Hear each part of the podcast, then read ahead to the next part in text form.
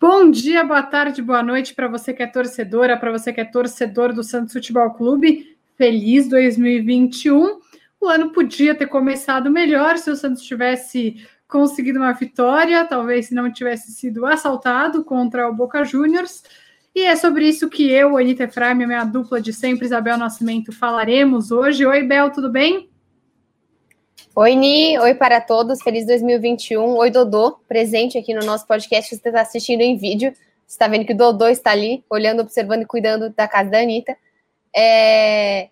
Sim, eu acho que o, o, torcedor do Santos, ele. Eu assisti até alguns vídeos, e até o Noronha falou algo assim, que o sentimento que ele queria estar é um sentimento de estar vivo na competição. Eu acho que isso a gente está. Acho que a gente pode analisar muita coisa, ficar menos no pênalti, todo mundo já viu, já reviu, é, e foi mesmo. Sabe? Acho que o impactante de hoje foi não só o pênalti, como a gravação do VAR, né? Acho que isso é uma coisa que a gente pode comentar. E também comentar as peças utilizadas ontem, o que né, pensar o que a gente pode utilizar no próximo jogo. Você viu o. Você ouviu e viu a gravação do VAR? Ouvi e fiquei ainda mais chocada. Eu já tinha ficado chocada que não tinha sido dado pênalti, mas acho que é, o que eles falam ali na hora da decisão é algo muito absurdo. Contato normal de jogo. Não, gente, aquilo não é um contato normal de jogo. Você coloca a perna na frente do jogador e empurra ele por trás. Se tem uma coisa que isso não é contato normal de jogo. Se você for pegar as faltas marcadas a favor do Boca pela arbitragem ao longo do jogo, fora da área, em qualquer local do campo a maioria das faltas feitas pelo Santos não teve aquela intensidade e foi marcada a paralisação do jogo, a falta. Então, acho que o, o Santos foi prejudicado pela arbitragem, eu tinha certeza que isso ia acontecer. É, o problema é que acho que o Santos foi muito pouco objetivo no ataque, então um pênalti seria a melhor chance que o Santos teria em campo, acabou não tendo, poderia ter dado uma vantagem muito relevante. 0 a 0 no próximo jogo vai para pênaltis, mas qualquer empate com gols é do Boca. Isso torna o jogo muitíssimo perigoso para o Santos. É, e você, o que, que, você achou desses áudios do VAR? Eu, assim, eu fiquei muito chocada para quem não viu o áudio, parece assim, que eles estão correndo muito, sabe? Parece que. Não, não, não, não foi, não foi, não foi, não foi, não foi, não foi, não foi. Não foi. Parece uma coisa muito rápida, né? É do, é ele tá falou, é do jogo, é do jogo. É um áudio que, assim. E, e a gente está acostumado com o VAR e a gente sabe que não é nessa rapidez. Então parece muito uma sensação de vai logo. E uma outra sensação também é aquela que vários comentaristas falaram hoje. Se fosse ao contrário, seria pênalti na hora. Na hora, na bomboneira. Se fosse o Tevez no chão ali, filho, ia ser pênalti. E uma coisa que eu percebi hoje é que, assim, ontem, na hora, ninguém falava da, de uma possível expulsão do Marinho. Ninguém. Aí hoje, quando o Santos começa a reclamar tanto do pênalti, eu vi todo mundo começando a falar, os jornais argentinos começam a falar, ah, mas também o Marinho tinha que ser expulso lá no primeiro tempo, numa chegada e tal. Todo mundo falando de uma expulsão. Então, assim, calma. O Santos realmente foi prejudicado. Eu acho que é unânime, né? O Santos ele foi para uma, uma semifinal com o seu, um dos seus maiores rivais tendo feito um baita jogo um dia antes. Isso é muito mais complicado, porque parece que simplesmente o Santos tem o Piraporinha para passar pela frente e não o Boca na bomboneira. Então ficou uma situação de tipo, ó, já passamos, bora aí vocês. Então realmente é. foi um jogo. Diga. Não, concordo, concordo com você. Acho que o resultado do Palmeiras também ofuscou a boa atuação do Santos. Eu, eu falei aqui da parte ofensiva que eu achei que o Santos foi pouco objetivo, mas eu acho que defensivamente o Santos foi quase perfeito. Teve aquela bola no travessão que o jogador do River tava, do Boca estava impedido. Teve um erro ou dois ali que deu, acabou dando tudo certo. Mas é, eu achei que o Santos foi muito bem, muito seguro defensivamente.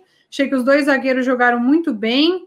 Cada um deu uma bobeada em um momento, mas no geral fizeram cortes providenciais e foram é, muito importantes. E gostei muito, muito, muito do jogo do Alisson como cresce o Alisson no jogo de Libertadores. Se ele jogar sempre assim, para mim ele podia ser titular, mas não é sempre que ele joga da maneira que como ele jogou ontem. No segundo tempo que ele marcou o Tevez individualmente, Tevez não jogou, né? Jogou um pouco no primeiro tempo e no segundo tempo nada, nada, nada.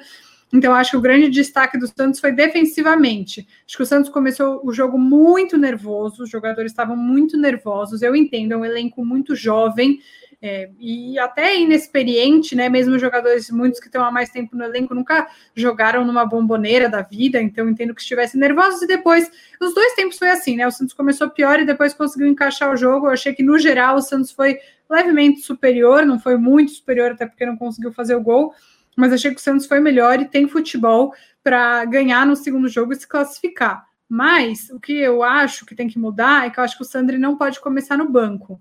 É, eu acho que o Cuca tem que fazer uma escolha, essa sim, uma escolha muito difícil, entre começar com o Lucas Braga ou com o Soteudo na ponta, mas acho que o Soteudo pelo meio não rende muito, acho que o porte físico dele acaba é, sendo um problema na hora de ele disputar bolas no meio campo, enquanto ele consegue ser habilidoso e se livrar da marcação quando ele está na ponta esquerda, então acho que o Cuca tem que fazer essa escolha é, porque o Sandri precisa estar no meio campo do Santos. Essa seria a minha mudança para o próximo jogo. Ele, ele mudou o jogo, né? Não que o Santos estivesse jogando mal, mas quando ele entrou, mudou. Não dá para negar.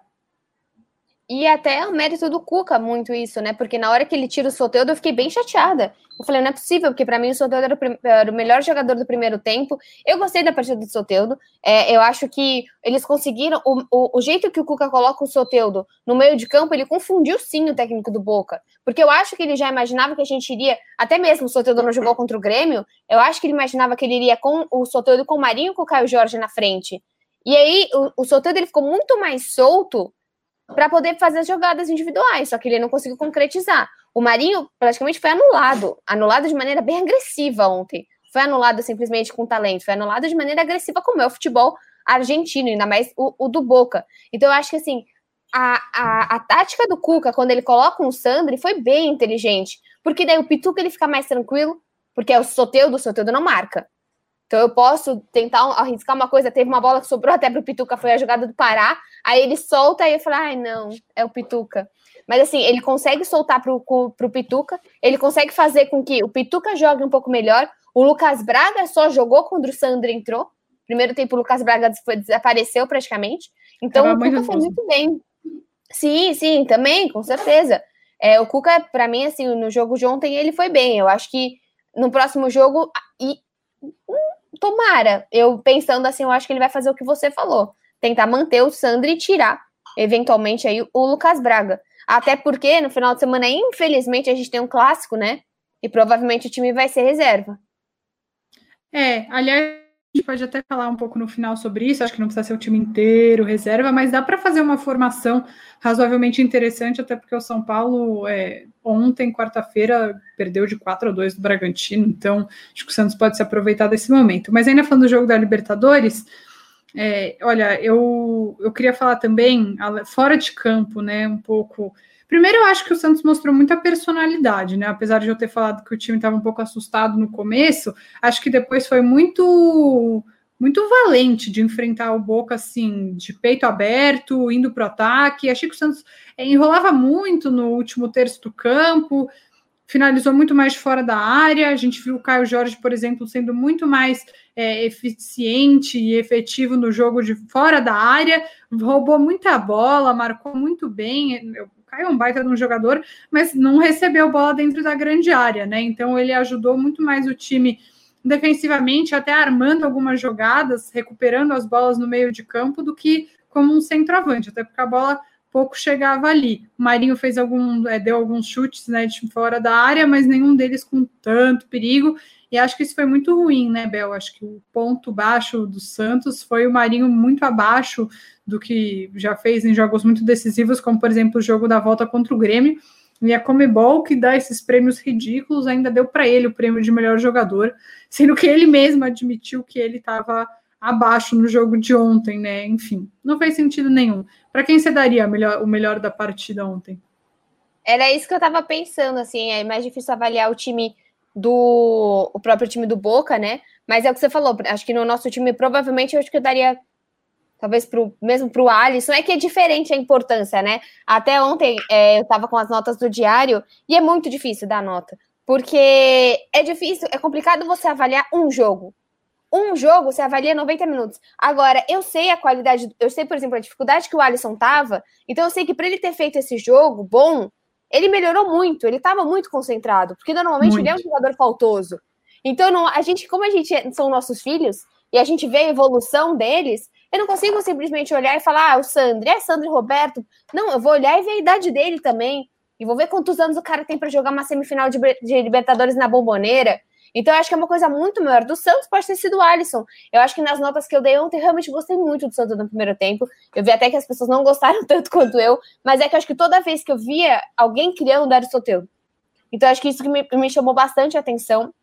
É, e eu acho que a questão do Marinho, eu vi, eu o vi correndo muito, se esforçando muito, mas com pouca qualidade. Né? Ele chutou muito de fora da área, até o narrador ficava falando é muita coragem, é muita confiança. Realmente, o momento dele é muito bom.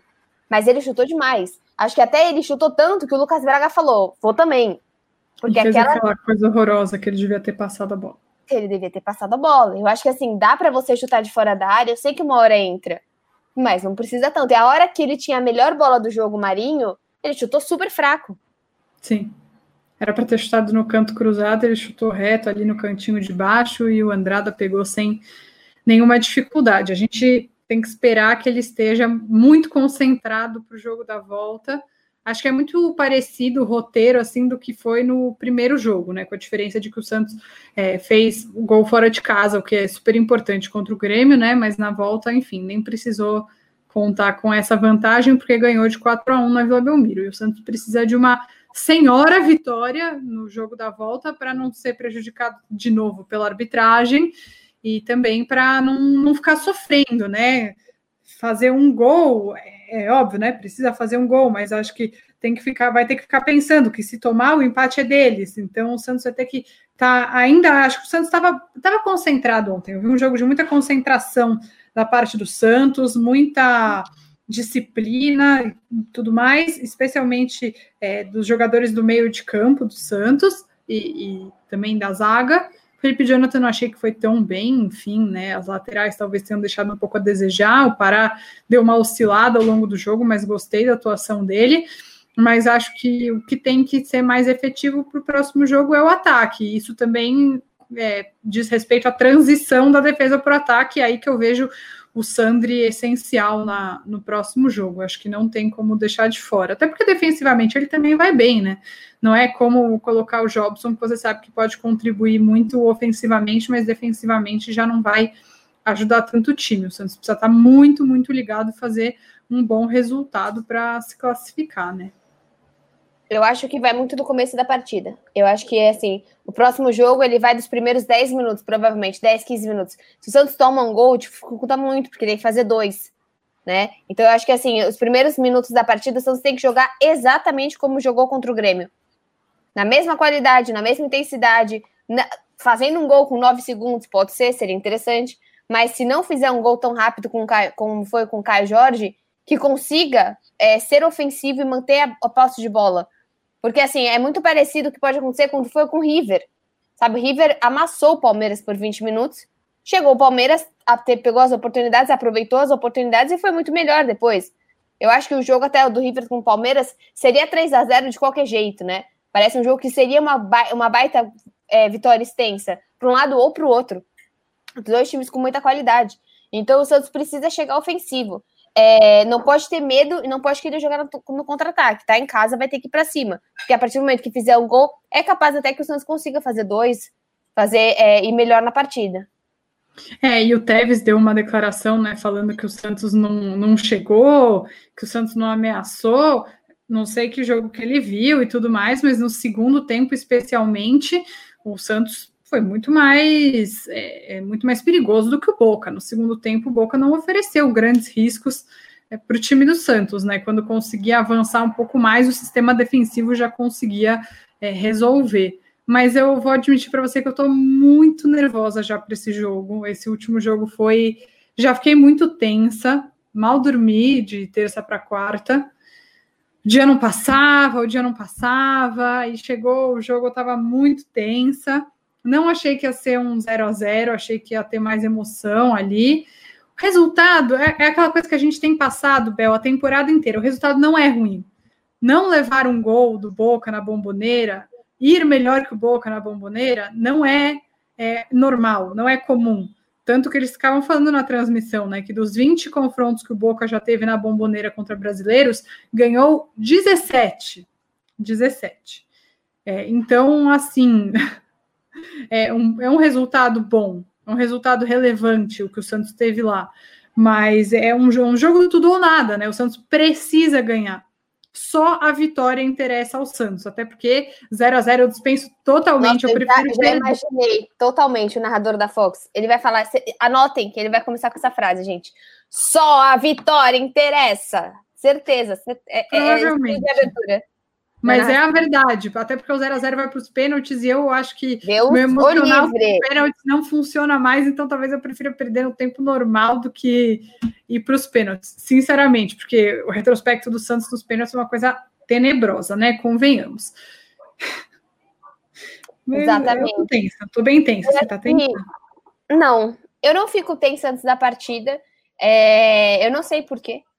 Eu juro, eu não, assim, sendo muito sincera, ontem eu acordei com umas dores na lombar, aí eu falei, putz, vou marcar, acho que pode ter massagem, né? Eu tenho uma, uma moça lá perto de casa, marquei massagem, 5 e meia, acabou a massagem 6 e meia, vim para casa, tomei, vim aqui e tal, tranquilo. Eu fico nervosa, api, apitou, eu fiquei nervosa.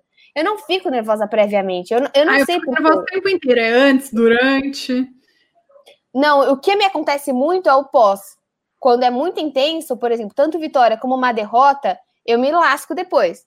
Tipo, a, o dia contra o Atlético, que foi sensacional, o Grêmio, que foi sensacional, aí a minha adrenalina vai tão alta que eu não durmo.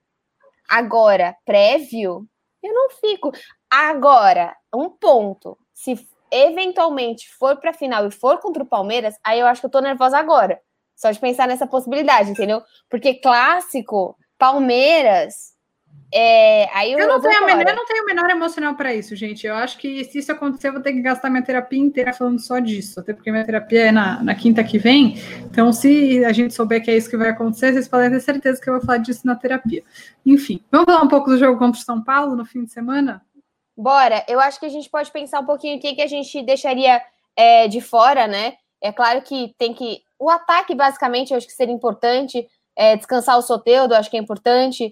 Descansar o Marinho também talvez seja importante. Descansar o Lucas Veríssimo, é claro que sentiu dores, né? Sentiu cansaço. O Caio Jorge também, se eu não me engano, é, teve câimbras. Então, acho que todo mundo que sentiu qualquer tipo de cansaço vai ter que é, sentar um pouquinho ali, dar uma descansada, até porque o jogo contra o São Paulo não é fácil. São Paulo tá super na luta aí pelo brasileiro. É uma porcaria que a gente vai pegar um, um rival aí, podendo, não podendo jogar com o time completo, mas é o brasileiro, né? O, o campeonato é corrido dessa forma. Eu acho que eu, pelo menos o Soteudo, pelo menos o Lucas Veríssimo, eu acho que são peças importantes aí para a gente descansar. Acho que seria interessante, por exemplo, manter o Sandri.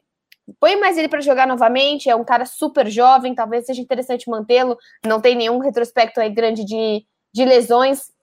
Jogar com Jobson, por exemplo, jogar com peças interessantes para a gente ver como tá faz tempo que o Jobson não entra em campo. Põe o Jobson para jogar, talvez. Dá para você colocar algumas peças. Põe o Laércio né? Acho que a zaga aí, já que não vai jogar com o Lucas com o Veríssimo, põe o Laércio para jogar, porque eu acho que o, o, Luiz Felipe está cada vez mais perdendo posição, né? E tinha que colocar o Alex, mas eu não sei por que de acho que o Cuca nunca coloca o Alex. É, talvez nas laterais, o Matson Eu trocaria as laterais. Né?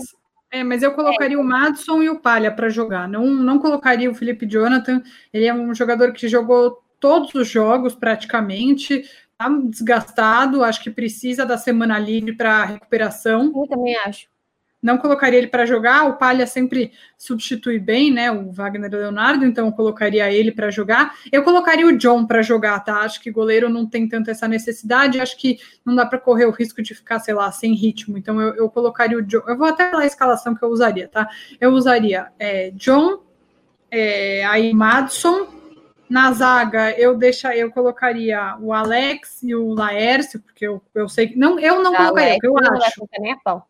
Bom, mas eu, prefiro que ele coloque Alex e Laércio, Alex e Luiz Felipe, enfim. Eu, eu prefiro que ele deixe o moleque da base jogar, mesmo que ele ainda tenha coisas para melhorar, para pegando ritmo, e na lateral esquerda o Wagner Leonardo, né? O Palha. Eu colocaria o Vinícius Balheiro para jogar.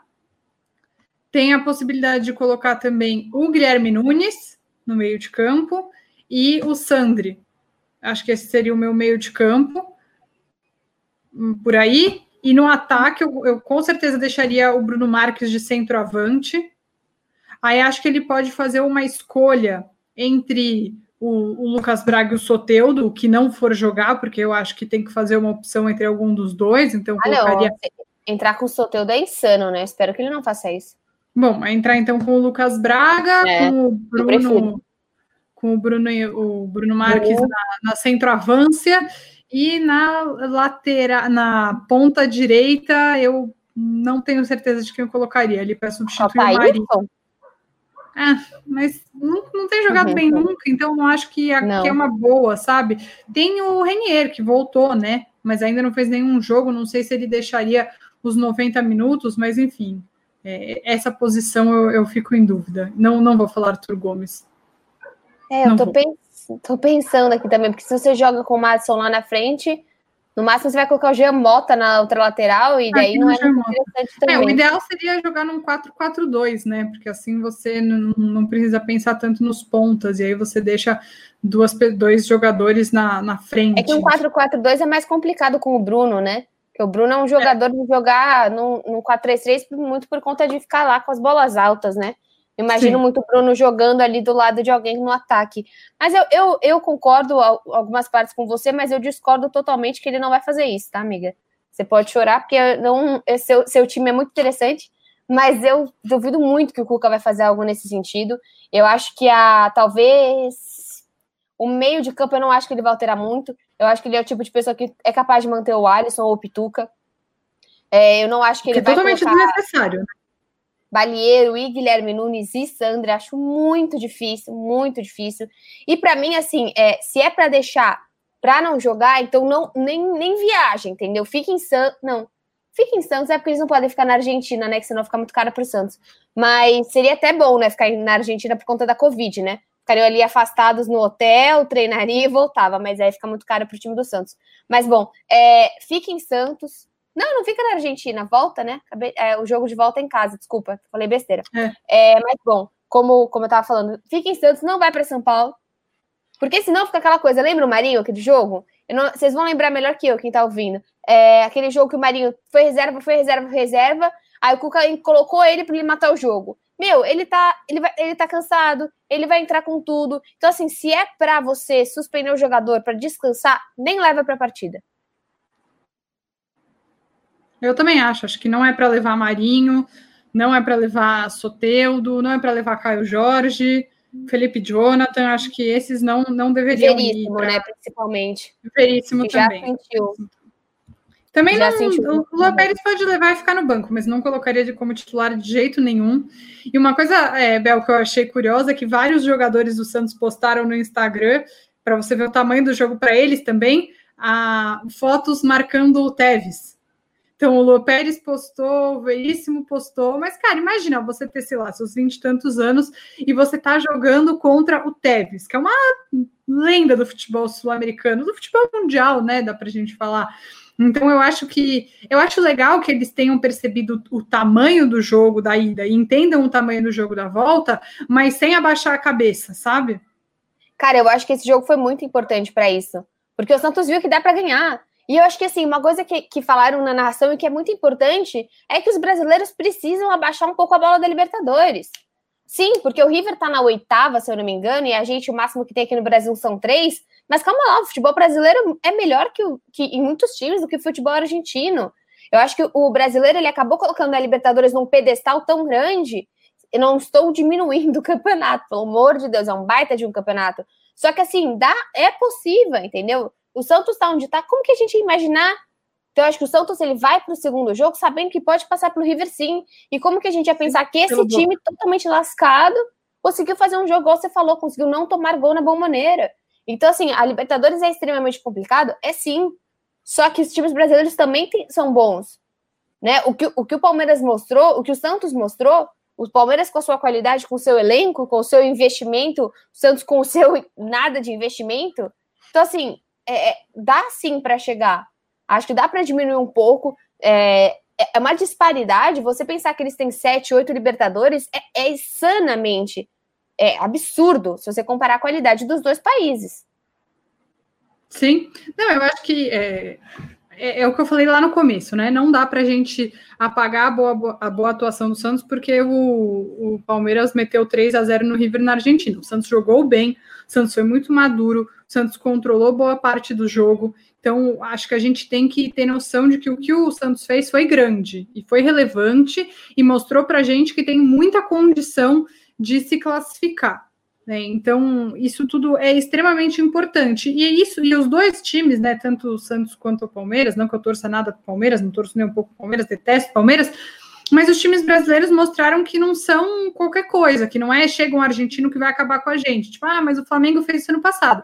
Mas acho que era um caso diferente, era ah, um super time, milhares e milhares de euros em investimentos e tudo mais, e o Santos, com o elenco que tem, conseguiu fazer grande e esperamos, eu, eu acredito que pode fazer ainda mais na próxima semana. Eu confio nesse elenco, acho que é uma coisa que a gente já falou aqui algumas vezes, mas que é um elenco que mostra vontade, que não mostra que erra, que oscila, mas que não deixa o torcedor desacreditar, sabe? Que a gente consegue acreditar que o Santos consegue mais. Eu, eu acho que o que o, o, o gostinho que ficou ontem é de que o Santos pode mais do que um 0 a 0 contra o Boca, que consegue ganhar do Boca. Inclusive, o Bruno Lima, né, o setorista do Santos pela tribuna, postou hoje que ele conversou com um amigo argentino dele e que o, o amigo o jornalista né, falou: é, o Boca é isso, que tem jogadores muito bons que acabam, às vezes, fazendo jogadas excepcionais e, e, e, acabam fazendo diferença no jogo, mas que a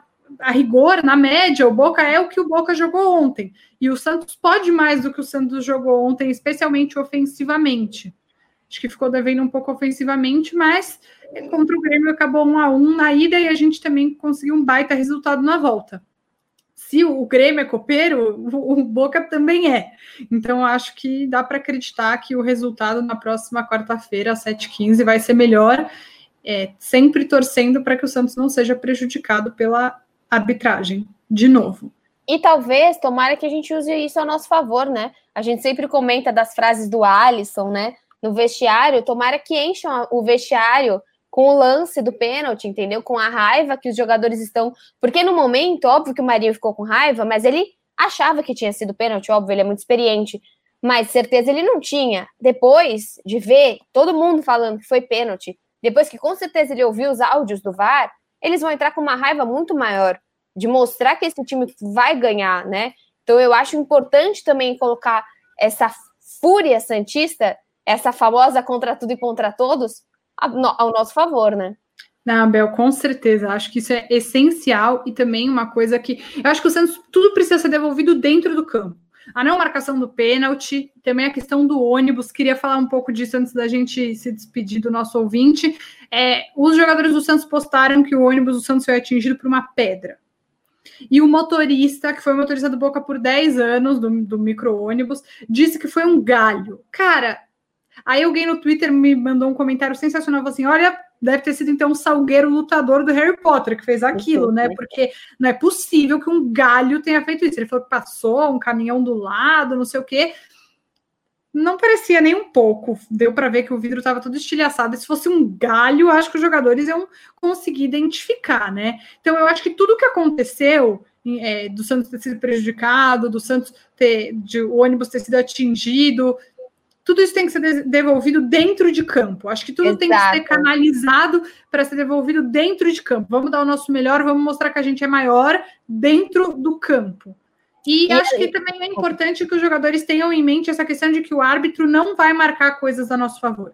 Todo mundo já sabe disso. Toda Libertadores é assim. Acho que teve faltas ontem, sim, a favor do Boca, que foi, aconteceram iguais para o Santos e não foram marcadas, que o juiz só mandava levantar e tudo mais. Então, acho que os jogadores eles precisam ter essa maturidade e, essa, e esse entendimento que de sempre tentar ficar de pé, evitar cair, não ficar tentando cavar a falta, porque provavelmente não vai dar certo.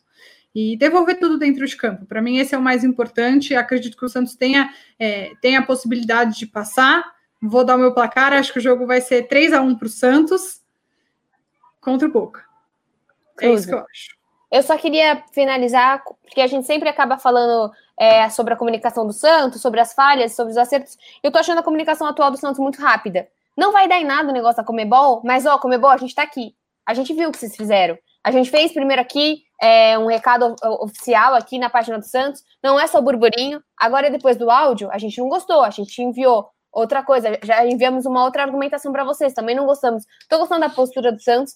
E outra também, é, o Santos comentando sobre o, as pedras, a possível pedra aí, o possível galho que aconteceu. É, futebol resolvido na paz, futebol resolvido entre dois times grandes. Eu gostei da postura ontem do Santos, da comunicação do Santos, achei muito séria.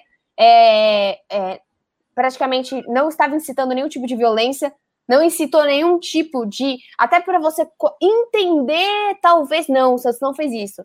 Falou que não vai ter volta, não vai ter em casa a gente resolve, não vai ter, não teve nenhuma frase tosca que no fim o torcedor pode achar que é para ele fazer alguma coisa. Não, é exatamente o que a Anitta falou. A gente tem que responder com bola.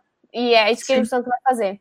E aproveitar para finalizar, dando parabéns. Acho que a gestão de André Peda começou muito bem, fazendo um bom acordo dentro do possível com o Benfica, pela venda do Lucas, do Lucas Veríssimo, que fica até o fim da participação do Santos na Libertadores.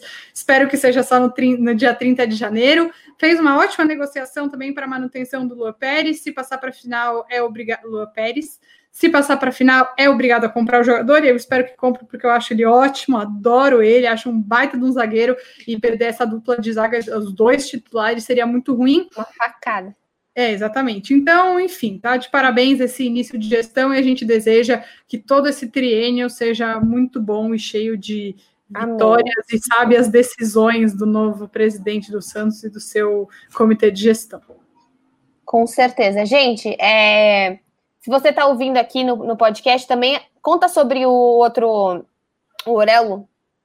Ah, sim. Gente, lembrando a vocês que a gente está em todas as plataformas de podcast, mas se você quiser ajudar mais a gente, suas produtoras de conteúdo favoritas, você pode ouvir a gente na Aurelo, que é uma plataforma, é só você baixar o aplicativo no seu celular, que tem todos os podcasts também, mas eles remuneram os produtores de conteúdo por cada reprodução do nosso podcast. É de graça então, pro, pro, é de graça tá para vocês. Danado.